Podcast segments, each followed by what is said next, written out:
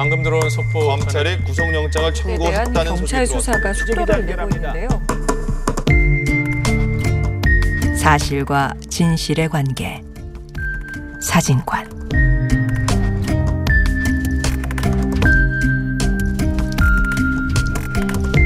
사실과 진실의 관계, 사진관. 오늘은 언론개혁의 방안으로 논란이 되고 있는 징벌적 손해배상 제도가 무엇인지, 실효는 있는 것인지, 민주사회를 위한 변호사 모임 민변의 사법위원장이신 김지미 변호사와 함께 이야기 나눠보겠습니다. 안녕하세요. 네, 안녕하십니까. 네. 징벌적 손해배상 제도, 최근 박원순 서울시장이 김어준의 다스베이다라는 그런 팟캐스트 프로그램에 출연해서 언론에도 도입할 필요가 있다고 주장했습니다. 그래서 화제가 됐는데요. 일단 관련 내용부터 한번 들어보시겠습니다. 징벌적 배상 제도라는 게 미국에 있더라고요. 왜곡해서 그렇게 쓰면 완전히 폐가망신을 하는 겁니다. 누구나 자유롭게 운동장에서 놀게 하고, 그 대신 게임의 규칙을 위반하면 딱 핀셋으로 잡아다가 운동장 밖으로 던져버리는 거. 그거 뭐 필요하지 않나요? 네. 징벌적 배상 제도라는데 이게 뭐냐면 뭘 잘못하면 배상 금액을 왕창 올리는 겁니다. 아. 근데 이 문제에 대해서도 논란이 있어요. 왜요? 그런 징벌적 배상 제도를 하는 나라도 있지만 음. 그런 것을 가지고 실제로 언론을 억압할 수 있다고 보기 때문에 예. 상당히 우리 사회에서 지금 논란이 되고 있는 부분이거든요. 예.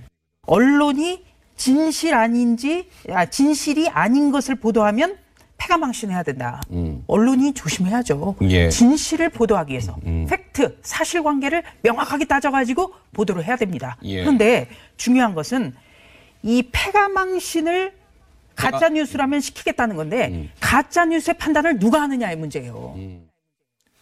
박원순 서울시장의 발언과 더불어서 이에 대한 반론으로 지난 이십팔 일, 시월 이십팔일 채널A 정치데스크에 출연했던 정태근 전 한나라당 의원의 발언과 조수진 채널A 뉴스연구팀 부장의 이야기도 들어봤습니다. 정리하자면 언론을 변화시키기 위해서는 징벌적 손해배상 제도를 도입해야 한다. 아, 반론으로는 언론 탄압의 도구가 될 수 있으니 안 된다. 이렇게 맞서고 있는 상황인 것 같습니다. 김 변호사님, 먼저 징벌적 손해배상 제도에 대해서 좀 소개를 해 주시겠어요?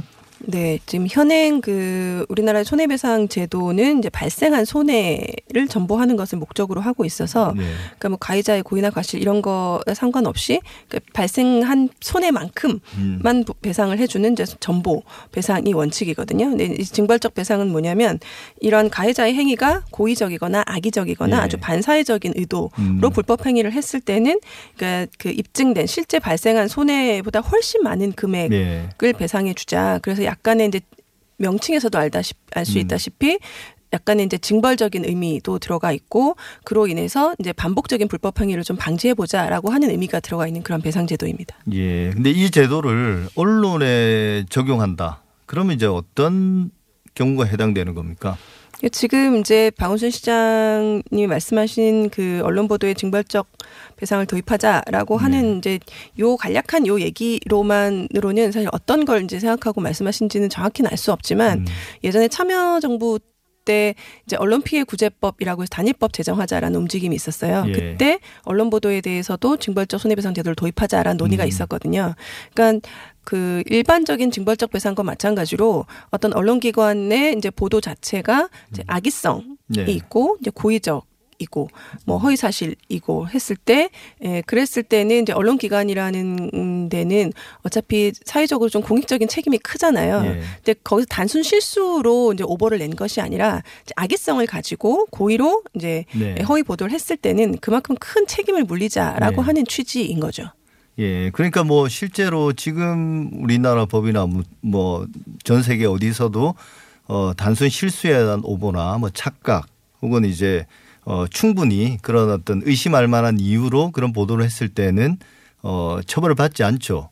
근데 이제 이게 아까 말씀하신 것처럼 악의적으로 의도적으로 다 알고 있으면서 오보를 냈을 때는 그때는 이제 처벌을 받는데, 근데 지금 현행법에도 그런 보도들을 뭐 사전에 예방하거나 혹은 피해를 사후적으로 구제하는 법이 있지 않습니까?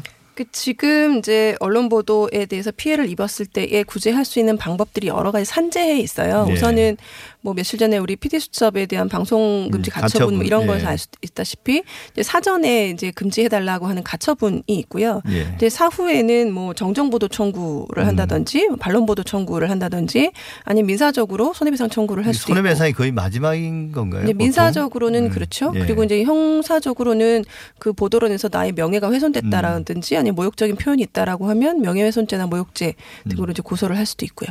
예, 그런 건데 그런 어떤 법이나 제도들이 실효가 별로 없다는 건가요? 일단은 이제 이 방송 언론 보도라는 것이 한번 나가게 되면 그 파급력이 예. 어마어마하잖아요. 예. 그래서 한번 실추된 명예가 사실 회복된다는 것이 관념적으로도 굉장히 어려운 일이죠.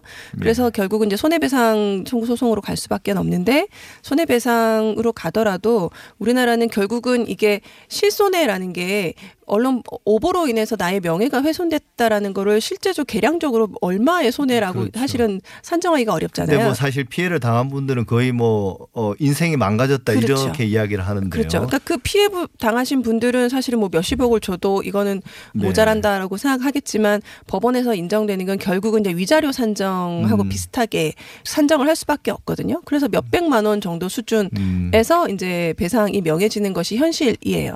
그러다 보니까 이게 어, 오보를 낸 언론기관 입장에서도 사실 몇백만 원 정도 물어주는 거는 크진 않잖아요. 예. 그러니까 이게 방지의 효과도 없고 손해를 당한 음. 입장에서도 손해전보라는 본래 손해배상 취지에도 사실 부합하지 않는 거죠. 네, 그럼 이게 좀, 어, 좀 단순한 질문이긴, 한, 질문이긴 한데 이런 징벌적 손해배상 제도를 좀 적용을 하면 도입을 해서 명예훼손에 예를 들면 어느 정도의 액수까지 올라갈 수 있는 겁니까? 그 손해배상금이.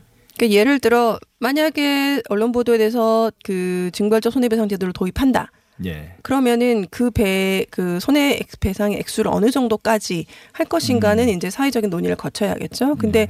지금 우리나라의 여러 법 제 중에 징벌적인 손해배상이라고 부르는 것들이 사실은 있어요. 예. 우리 뭐 제조물 책임법에도 있고, 어 뭐 하도급법에도 있고, 개인정보보호법에도 있고 있거든요. 예. 이제 그런 법들이 공히 공통적으로 세 배 이내에서 예. 그러니까 음, 실제로 발생한 손해의 세 배 이내에서 배상을 예. 명하도록 그래서 징벌적 손해배상이라기보다는 이제 배수의 음. 배상이라고 이제 명칭을 하는 것이 오히려 더 맞겠죠. 그래서 그렇기 때문에 언론 보도로 인해 인한 손해배상에서도 사실은 그걸 넘기는 어렵지 않을까. 결국은 이제 삼 배수 안에서 배상을 명하게 될 텐데 그렇게 되면 외국의 같은 영국이나 미국 같은 경우는 영미법에서 이게 발달한 제도거든요. 예. 영미법에서는 사실 몇십억씩 이렇게 배상하는 경우도 예. 있단 말이에요. 그렇기 때문에 오보를 어, 안 되려고 굉장히 노력을 많이 하고 어, 이런 징벌적 배상 되게 무서워하죠. 그렇죠. 그래서 영미법계 국가에서는 사실 언론의 자유, 표현의 자유가 굉장히 강하게 보호되는 음. 반면 이런 악의적인 보도를 냈을 때에 어, 뒤에 따르는 이런 징벌 배상이 굉장히 강하게 인정이 되기 때문에 음. 굉장히 조심을 하는 측면이 있어요. 예. 근데 우리나라는 뭐 이게 도입이 된다 하더라도 사실 그렇게까지 되기는 굉장히 어려울 것 같고 삼 배수 이내에서 현행법 다른 제도와 비교했을 때 삼 배수 이내가 될 가능성이 높을 것 같은데 그랬을 때 과연 실효성이 있겠는가. 그러니까 뭐 백만 원 하던 걸 삼백만 원 받는다는 거잖아요. 그렇죠. 어, 그건 좀 사실은 별 실효성이 없을 것 같은데요. 제가 생각하기에 또 예, 그 정도 액수는 워낙 지금 현재 인정되는 배상 액수가 워낙 소액이기 때문에 예. 그리고 언론 기관인 이제 한 개인 같으면 뭐 만약에 댓글을 단 개인이다 그러면은 댓글 한번 잘못 따라가지고 몇백만 원 배상이 나오면 사실 음. 개인적으로는 굉장히 크죠. 그런데 언론기관은 사실 기업이잖아요. 기업의 예. 측면에서는 그게 그다지 큰 타격이 아닐 수도 있어요. 예. 관련해서 아까 그 말씀하셨는데 예전에 그 영국의 런던에서 발행되는 그 대중지 선 거기서 엘튼 존을 막 연속적으로 명예훼손을 했다가 이 징벌적 손해배상금이 뭐 몇십억 나올 게 예상되니까 일면 전체를 통틀어서 그냥 I'm sorry 엘튼이라고 그 기사를 낸 적이 있거든요. 아무 내용 없이. 그러니까 완전 일면 전체를. 우리는 이제 뭐 사실 정정보도라 이런 것도 몇 달 뒤에 저기 구석탱이에 넣어가지고 그런 어떤 실제적인 명예회복이 거의 안 되는 방식으로 이루어지는데 그러면 그렇죠. 징벌적 손해배상 제도를 좀 세게 하면 언론이 그런 부분에 그 민사소송을 가기 전에 그런 부분을 정정보도나 실제적인 명예회복을 위한 노력을 통해서 해소할 수 있다라고 기대할 수 있을까요? 정, 그 징벌적 손해배상도 결국은 법원으로 가느냐 아니면 뭐 네. 언론중재위에 그러한 권한을 주느냐의 예. 제도 설계를 어떻게 하느냐에 또 달라질 수 있겠지만 만약에 이제 지금보다는 배상액수 훨씬 커진다라고 하면 네. 좀 더 조심하는 측면은 분명히 있을 것 같아요. 조심하고 또 이제 빨리 그리고 이제 그렇죠. 실질적으로 정정 보도나 뭐 사과 같은 걸 하는. 그렇죠. 그게 오히려 그 피해를 당한 입장에서는 네. 훨씬 더 그 실효적인 손해 회복의 방법일 수 있는데 지금은 그것마저도 잘 되고 있지 네. 않으니까요. 근데 이제 야당이나 보수 언론에서는 이게 결국은 언론의 자유를 탄압하는 거 아닌가. 그래서 좀 강하게 반대할 것 같은데요. 슬슬. 그리고 학계나 언론계에서도 뭐 우려의 목소리가 나오고 있긴 합니다. 저도 그런 우려가 없지는 않은데 징벌적 손배 제도 자체가 우리 헌법의 근본적인 가치인 언론의 자유와 충돌하는 거. 여기에 대해서는 어떻게 생각하십니까? 그러니까 언론의 자유, 표현의 자유라고 해서 헌법에서 보장을 하고 있지만 모든 다른 기본권과 마찬가지로 절대적인 기본권은 음. 아니기 때문에 예. 당연히 다른 기본권과 조화를 이루어야 되고 예. 경우에 따라서는 제한이 가능한 거죠. 그러니까 지금 나오고 있는 이 징벌배상 얘기가 계속 나오는 이유는 이제 아시다시피 워낙 가, 가짜뉴스, 악의적인 예. 보도 그런 것들이 너무 많고 그런데 그로 인해서 피해를 보는 사람은 있지만 책임지는 사람은 없는 이런 구조 때문에 예. 계속 이런 얘기가 나오는 거잖아요.